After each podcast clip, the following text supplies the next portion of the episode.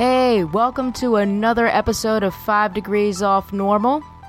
I am still right in the middle of the dog days of podcasting challenge, so welcome. And you guys are in for a kind of unique and probably amusing rant. Alright, maybe not that amusing, at least to me it's amusing, so here we go. Late last week, I went back to the neurologist and they went over everything that I've been through. We talked, that kind of stuff. You know, cool stuff. So, he's like, Awesome, I want to do another sleep study on you. See where you're at now. I want to see those old sleep studies next to the new sleep studies, and I want to see what they look like. Well, and a side by side comparison. All right, I'm okay with that. And then I remembered something that's kind of strange about sleep studies. I don't know if any of you guys have had these things, but they're supposed to track your sleeping. What they're supposed to do is get a like brain reading and they have video cameras on you and they put oxygen monitors on you and they put like this little cannula thing underneath your nose. And it's great. They have all these sensors to get all these different readings of what your body is doing when you sleep. However, I don't know if any of you guys have gone in for these things, but what they do for one of them is they take your hair and they do these little cross sections of it and they stick these little sensor things onto your head with this weird kind of waxy type gel to keep it in place. And then they wrap a couple of bands around your chest to check your breathing, and then they stick heart monitor, electrical pad things on your chest. And you know that cannula thing on your nose, so it kind of wraps around your ears a little bit. How in the world can anybody sleep comfortably with all that shit on? I know it's difficult for me. Maybe they're trying to get the okay after you're asleep. But, you know, I'm in a bed that's not my own. I don't have the normal sounds that I normally hear, aka zippy snoring a lot or cars driving by. The room doesn't smell right. It kind of smells like antiseptic. All in all, they're trying to catch snapshots of your most natural sleep, and you are in the most unnatural, uncomfortable position I have ever been in to sleep. I'm not kidding. I mean, you're all wired up, so if you have to get up in the middle of the night to go to the bathroom, oh my gosh, it's a nightmare. And then they have to check all the settings again before you can go back to sleep. So here's the thing they're trying to get you at your most natural sleep ever. And of course, this isn't going to work because of all the wires and what have you.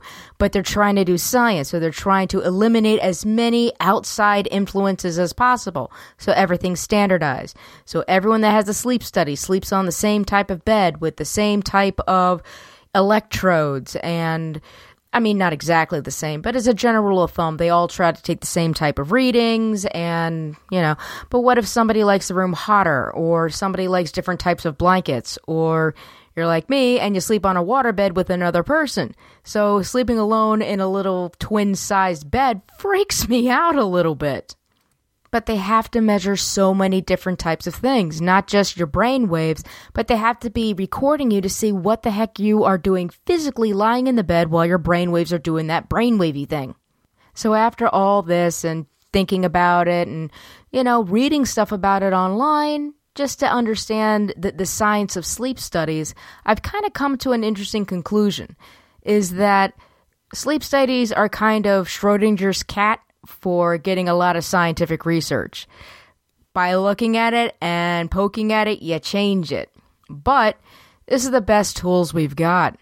And to make sure that all the readings are taken properly, they have to be administered by a professional. It's not like those 24 hour urine tests you have to do where you just pee into a cup and then pour the cup into a larger jug. You don't need to be a professional to do that. I mean, these guys have to monitor a lot of stuff and make sure everything is getting readings on the entire time you're asleep. And I was thinking about it. It's like, all right, well, maybe they're able to kind of, since they've done so many of these sleep studies, they find out, okay, what are the most usual things that people have a reaction to that can muck up their sleep a little bit, and then they can take that into account. Maybe that's how they do it.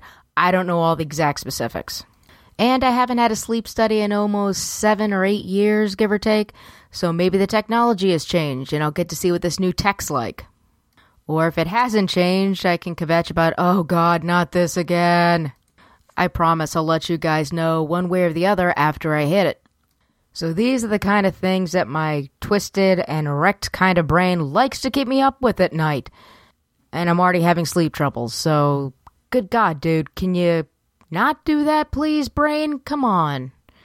I mean, if you're going to be thinking about weird, strange quandaries, couldn't it be something like astronomy based or something like this? This whole cyclical keeping me awake, so I'm worried about a sleep study is getting kind of frustrating. And if this is what my brain is choosing to keep me up with in the middle of the night, I'm going to be really scared once we start fixing things and my brain has to find new and unique things to bug me with. Hmm. Oh well. This is Jules Watts, and you have been listening to 5 Degrees Off Normal. I will see you guys tomorrow.